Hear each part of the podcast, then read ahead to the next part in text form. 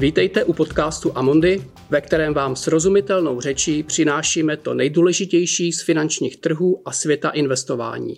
Aktuálně, racionálně a s emocemi.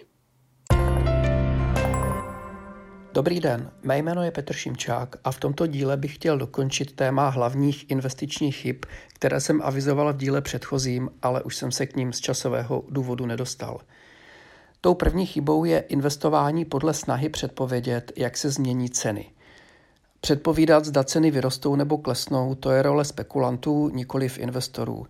Dnes třeba díky regulaci víme, že nejrůznější obchodní platformy, které nabízejí vysoké zisky právě skrze obchodování s akciemi, měnami, deriváty, komoditami, tak musí zveřejnit, kolik procent lidí tam vydělává, kolik prodělává a většinou je kolem 90% účtů v mínusu.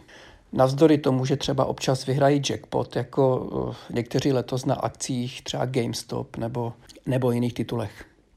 Ale rád bych zdůraznil, že tou chybou není to samotné obchodování. Já si myslím, že každý má právo a je to i docela záhodno si vyzkoušet různé typy strategií, různé typy obchodování, ale je dobré vědět, že třeba v této aktivitě jsou šance na výhru jedna ku desíti. Přestože trhy dlouhodobě rostou, krátkodobě kolísají, to je normální a týká se to akcí, nemovitostí i dluhopisů. Pouze hotovost nekolísá tu, ale zase s jistotou užírá inflace. A minulý týden jsme měli Světové investiční fórum a měli jsme tam i hosta, pana profesora Odeana, který je velmi známý svými studiemi a který i ukazoval právě jak ti nejčastější obchodníci na různých platformách vlastně dosahují nejhorších výsledků proti třeba strategii kup a drž nebo proti pravidelným investicím.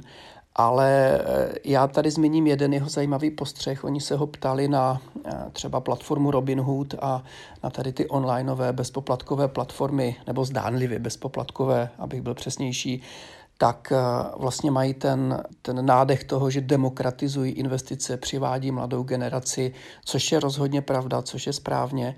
Ale on tam vlastně zmínil, že v téhle fázi víc eh, Robinhood spíše demokratizuje trading, obchodování, spekulace a že už mají tolik účtů a tolik klientů a takový úspěch, že kdyby vlastně oni chtěli i demokratizovat investice, tak by jim stačilo, kdyby přidali do své nabídky investiční produkt s nějakým mentálním názvem, něco jako vážné peníze nebo seriózní investice, dlouhodobé peníze a vlastně by tu generaci inspirovali a motivovali k tomu, aby OK, tady si obchodujte, tady si hrajte, tady si spekulujte, ale tady třeba máte účet na pravidelnou investici nebo na dlouhodobou držbu, že to by vlastně jako nebylo nic proti ničemu a vlastně by ta platforma mohla i pomoct lidem rozdělit investování a spekulování.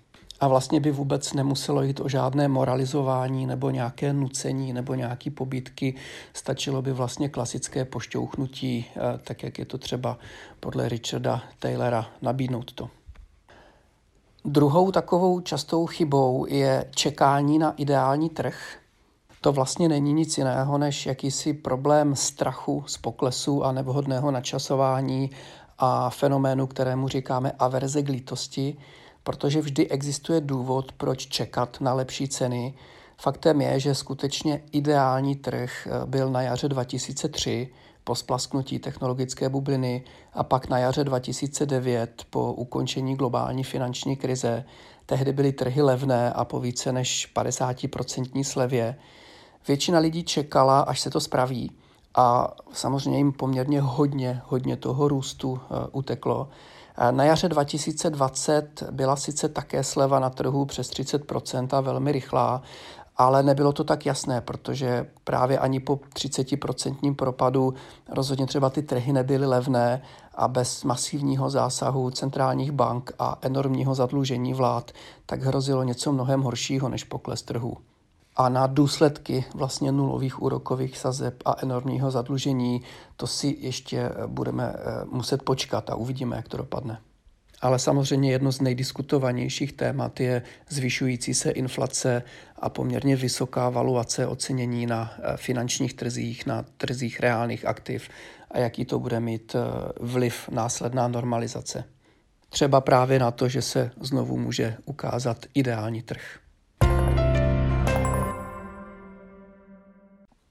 Třetí chybou je jednání pod emocí strachu, pod strachem v duchu musím něco udělat teď, anebo teď rozhodně nebudu nic dělat a počkám. To souvisí s tím čekáním na ideální trh, taková ta nutkavá potřeba zachránit, co se dá, když trhy hodně spadnou anebo naopak z nákupy s investicemi počkat, až bude ideální trh, až se to spraví. Takže v tom případě, v tom prvním případě člověk dělá špatné načasování trhu, v tom druhém případě naopak nestráví na trhu potřebný čas, který dodá zisk a zhodnocení i těm neskušeným, i těm, co nepotřebují obchodovat, ani nemají ty znalosti.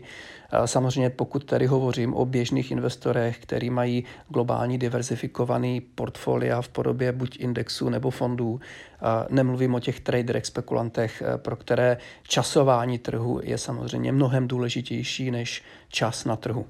Tady je samozřejmě řešení pak jako, jak si pomocí je jít proti proudu, to je poměrně hodně náročný.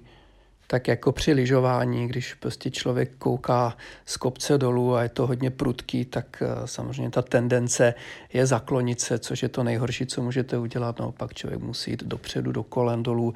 Taky v těch investicích, když ty trhy hodně spadnou, tak uh, není to o tom počkat s nákupy, ale naopak nakupovat a když ty trhy hodně vyrostou, tak možná spíš trochu ubrat, eh, zpomalit. Ale to je náročné. Faktem je, že při současných uh, valuacích akciových trhů a při současné náladě tak jakási opatrnost je rozhodně na místě, ale hledání toho správného řešení je velmi, velmi těžké.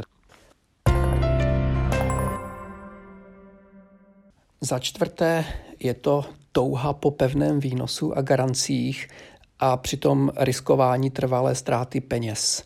Tento problém je hodně zvýrazněn zase tou politikou nulových úrokových sazeb, protože skutečně bezpečné dluhopisy dneska nenesou žádný výnos, často záporný, po zohlednění inflace téměř všude záporný, což je smutná realita už několik let.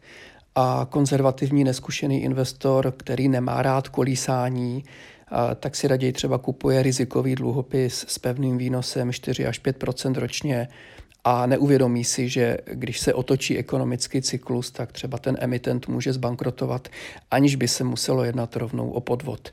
Takže zatímco třeba diverzifikované portfolio dluhopisů či akcí se po poklesu zase vrátí k růstu, tak eh, pokud vám zbankrotuje emitent dluhopisu, tak ztráta je trvalá.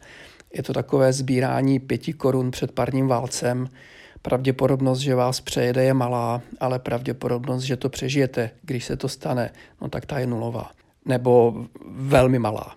Trošku s tím souvisí i efekt pocitu bezpečí domácí jeskyně, a to, čemu se říká v behaviorálních financích home bias, kdy třeba preferujeme domácí trhy nad eh, zahraničními, což asi nevadí eh, moc, když je třeba člověk američan, ale eh, když jste Čech, kde trh není moc vyspělý, tak na jedné straně je super, když domácí peníze podpoří domácí projekty, ale některé příležitosti v zahraničí prostě jsou bezpečnější, než se mohou z bezpečí domácí jeskyně zdát. V tomto ohledu třeba já mám hodně rád právě equity fondy, protože i v České republice je eh, velmi, velmi zajímavé investiční příležitosti, které jsou eh, atraktivní výnosově z rizika i profesionalitou a zůstávají v českém biznisu, v českých firmách, v české společnosti. Bohužel právě equity fondy jsou hodně dostupné jen pro eh, velmi malý okruh eh, movitých investorů.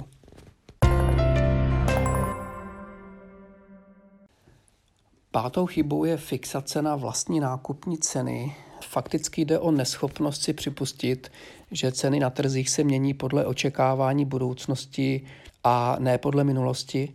Psychologicky je to o vyšší bolesti prodat cokoliv na papíře v mínusu a tudíž se ztrátou, než o radosti prodat cokoliv v plusu.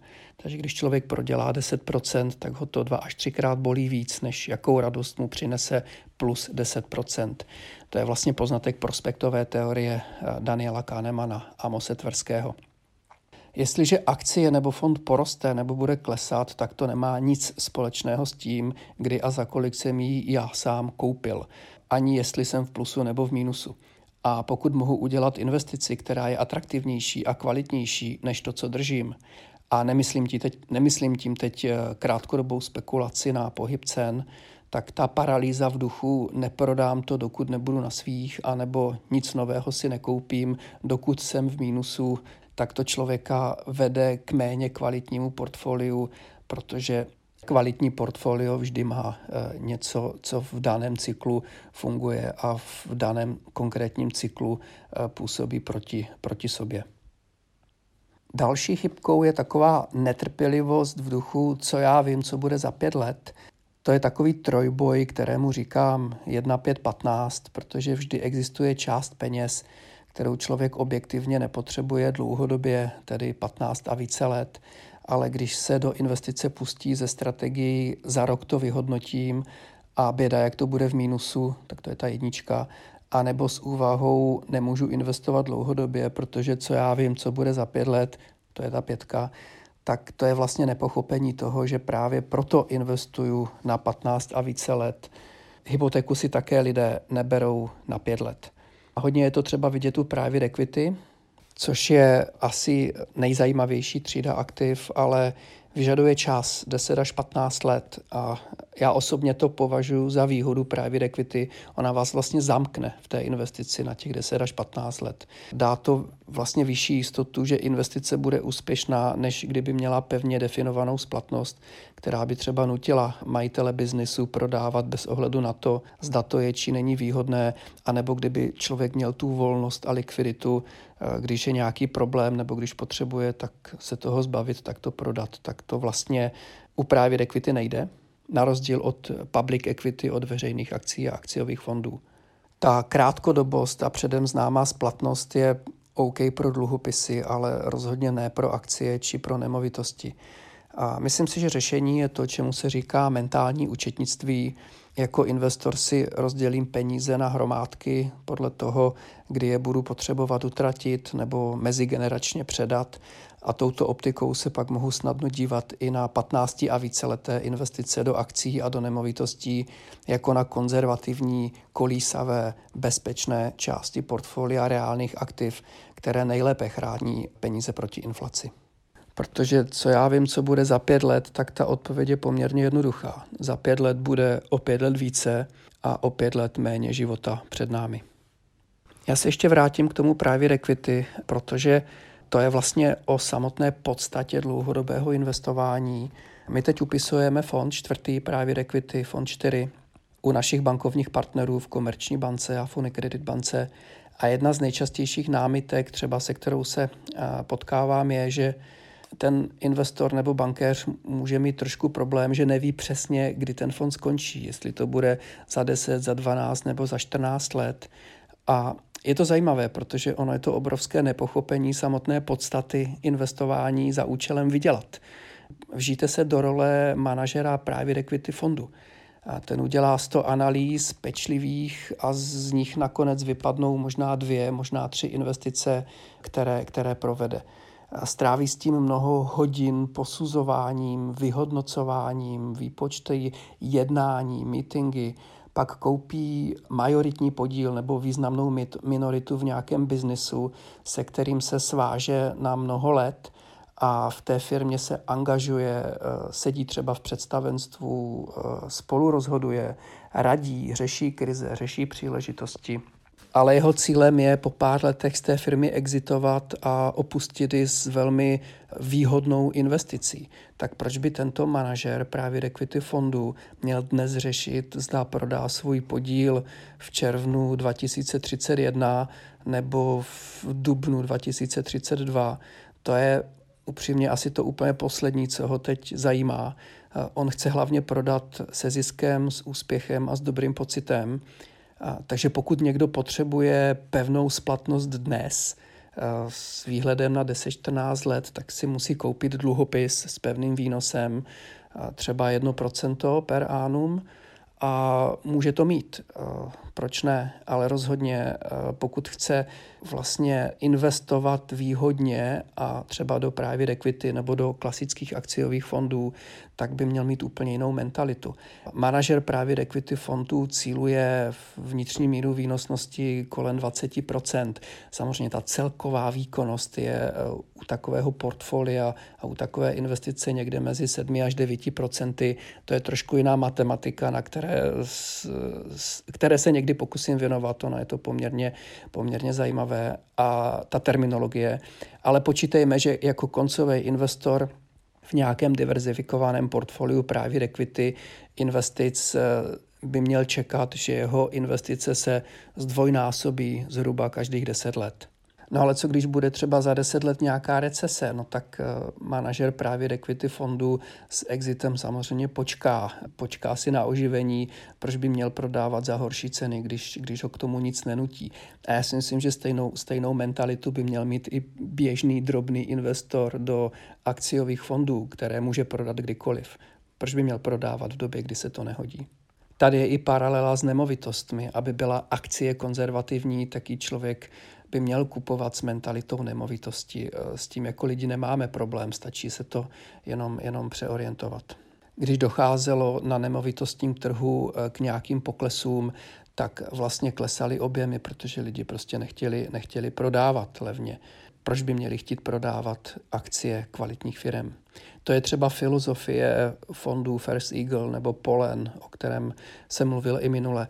Ale Nevýhoda je, že každý den vás bombarduje dostupná cena akcí na burze, každý den je vypočtená čistá hodnota aktiv eh, podílového listu.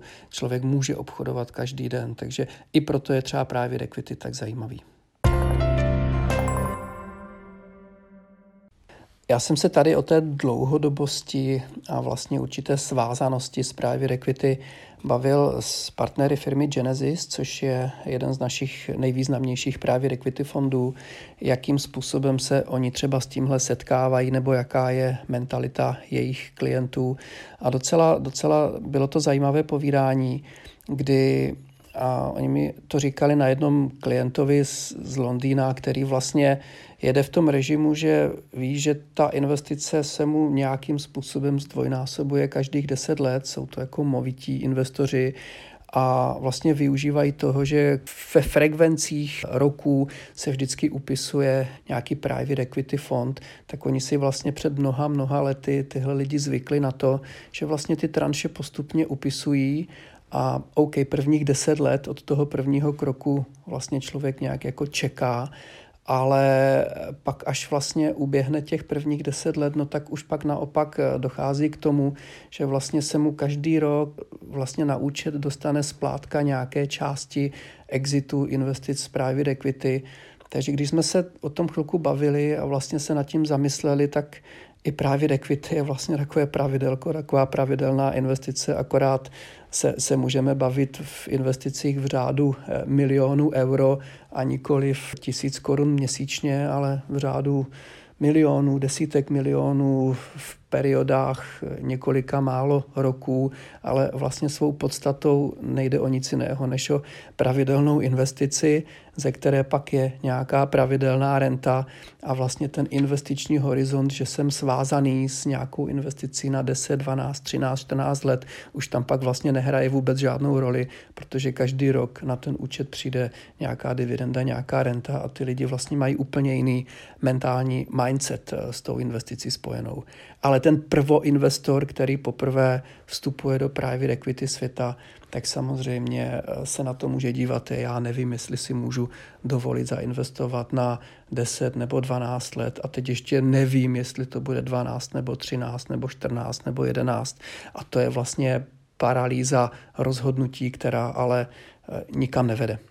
A já jsem si pak uvědomil, že tohle optikou se na to může dívat i opravdu eh, běžný člověk, který, který nemá velké objemy majetku, má menší příjem a má nějakou pravidelnou investici do akciového trhu, tak on ten akciový trh v průměru se také zdvojnásobuje každých deset let. A OK, možná když koupím dnes eh, v konkrétním ocenění, jaké jsou dneska price earning ukazatele, tak je pravděpodobné, že pokud je dneska červen 2021, eh, tak v červnu 2031 pravděpodobně trh nebude eh, dvojnásobný proti současným hodnotám.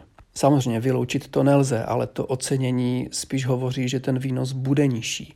Ale pokud na tom trhu v příštích několika letech nebo měsících eh, přijde nějaká větší korekce, větší krize, tak pak ten, kdo to koupí na tom poklesu, tak má naopak velkou pravděpodobnost, že jeho investice bude dvojnásobná nebo i více než dvojnásobná po deseti letech. Co tím chci říct, že vlastně pokud si řeknu tuhle tu mentalitu pravidelných investic a OK, nebude to tisícovka měsíčně, ale může to být někdo, kdo má větší objem peněz a řeší třeba jednorázovou investici, chce si vybudovat akcie, tak domnívám se, že třeba eh, postavit si to v současné době tak, že třeba do vybraných akciových fondů člověk posílá každý den, každý týden, ale z mýho pohledu klidně každý den nějakou částku, která je jedna 250 na toho, co chce investovat každý rok, nebo může investovat. A nastaví si tenhle ten zvyk a vlastně to dělá, řekněme, celý život, dělá to jako, jako prostě investici, tak vlastně tato strategie eh, má největší šanci na úspěch toho, že v průměru se bude zdvojnásobovat každých deset let. A může to vést k tomu, že se člověk trošku odpojí od toho čekání na ideální trh a strachu z kolísání a všeho. Tady jsem už plánoval skončit, ale poslouchal jsem teď úplně čerstvý podcast, rozhovor eh, v podcastu Teorie peněz od Matuše Kuchálika a byl tam host Marian Jelínek, poměrně známý, známý coach. A kromě toho, že ten rozhovor byl perfektní, jako, jako každý, který Marian dělá, tak tam byla velmi zajímavá uh, linka právě i k behaviorálním financím, k investování právě skrze rozum a emoce, kdy vlastně víme, je známe a Marian to tam zmiňoval, že rozum vede k pochopení, ale k akci vedou emoce, protože emoce jsou ta energie a energie je tam ten záměr, ta touha, vášeň, nadšení. A Marian hodně pracuje s, těmito technikami vizualizace, eh, kdy třeba říká lidem, kde se vidíš, jakou máš inspiraci na konci, to znamená soutěžíš, tak zvedáš na konci pohár, nebo ve světle investic to může být nějaká finanční nezávislost nebo úspěch. Ale Marian tam právě zmiňuje, že o tom to není, že je potřeba si vizualizovat i tu cestu, ten výstup z komfortní zóny, ty různé pády, kotrmelce, neúspěchy nebo ve financích poklesy, propady, krize a takový ten závěr, já to dám – je vlastně super, když člověk jako neočekává jen to zvednutí poháru na konci, ale hlavně jak zvládnu ty pády a poklesy. A já si myslím, že to je úplně perfektní paralela a analogie právě i třeba na úspěšné investování, na propojení rozumu a emocí kdy vlastně člověk i těmito technikami získá to sebevědomí a připravenost na volatilitu, na kolísání, na normál, nikoliv na to, že se člověk bude bát rizika. Tady ještě vlastně Marian hezky udělal rozdíl mezi sebevědomím a arogancí. Že vlastně sebevědomý člověk je připravený i na kolísání, na poklesy, na propady jako normální část cesty, když to arrogantní člověk taky si řekne, já to zvládnu, já to dám, ale už vlastně nevnímá nebo podceňuje nebo není připravený na ty rizika.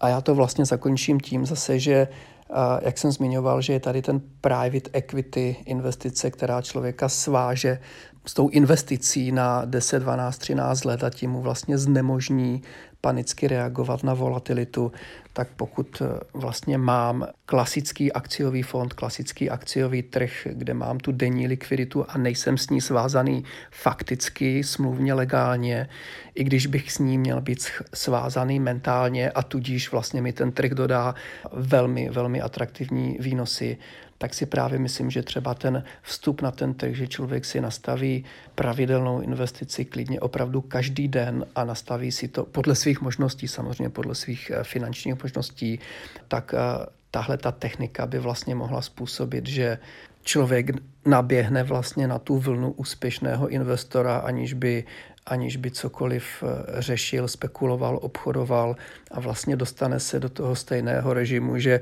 v průměru se mu každých deset let zdvojnásobí hodnota investic a vůbec není důvod, aby, aby to bylo jinak. Samozřejmě čistě hypoteticky, pokud by existovalo prostředí nižšího růstu, vyšších valuací příštích 20-30 let a ten trh by vlastně zůstával na těchto vyšších úrovních delší dobu, no tak se bavíme o jenom menším řádu, ale nebavíme se o eh, jiném principu. No a já myslím, že vedlejším efektem pak bude i že to vyřeší jednu z dalších chyb, se kterou se potkávám poměrně často a vůbec si s ní nevím rady. A to jsou takové investice různých tříletých, pětiletých, jednoletých horizontů, ale nejčastěji je to někde kolem tří let, že člověk nakoupí nějakou investici, většinou třeba na maximu, a po třech letech je buď v mínusu, nebo sotva na svých, nebo v nějakém malém plusu. A vlastně jeho mentální stav je, že tři roky prodělává, ale velmi často je to tak, že třeba on zainvestuje, ta investice spadne během jednoho, dvou, tří měsíců a klidně pak zbývající dva a půl roku vydělává. Ale vlastně člověk tu investici hodnotí tak, že tři roky prodělává a třeba vidí, že trhy rostou nebo něco takového. Přitom, kdyby tu stejnou investici koupil o měsíc později, no tak by tři roky vydělával. Je to mnohem častější a mnohem více paralyzující, než by člověk takhle z tohoto popisu si typl. A podle mého názoru právě třeba ta pravidelná investice na denní bázi jako životní návyk, jako, jako něco, co je standard, tak by mohla pomoci.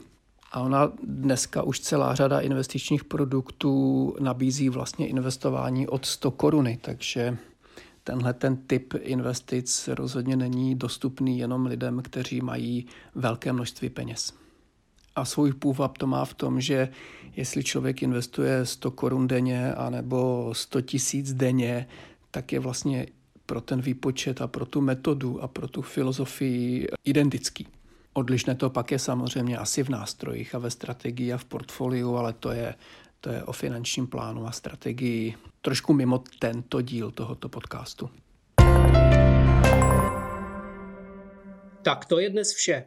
Děkujeme, že jste si náš podcast pustili. Pokud se vám líbí, prosím sdílejte jej, udělte rating či nám pošlete komentář na podcast.cze zavináč amundi.com. Uvedené informace nejsou určeny americkým osobám, nepředstavují nabídku ani poradenství. Před investicí by klienti měli provést vlastní analýzu rizik z hlediska právních, daňových a účetních konsekvencí, aniž by se výlučně spoléhali na informace v tomto podcastu. Předchozí ani očekávaná budoucí výkonnost nezaručuje skutečnou výkonnost v budoucím období. Hodnota investice a příjem z ní může stoupat i klesat a nejsou zaručeny jak návratnost investované částky, tak ani případné vyplacení dividendy. Výnos u cizoměnových investičních nástrojů může kolísat v důsledku výkyvů měnového kurzu. Zdanění závisí vždy na osobních poměrech zákazníka a může se měnit. Informace o rizicích a další informace jsou zveřejněny v českém, Amundi Czech Republic nebo anglickém jazyce Amundi Asset Management na www.amundi.cz ve statutech fondů, sděleních klíčových informací nebo prospektech fondů. Žádná ze společností ze skupiny Amundi nepřijímá žádnou přímou ani nepřímou odpovědnost, která by mohla vzniknout v důsledku použití informací uvedených v tomto materiálu.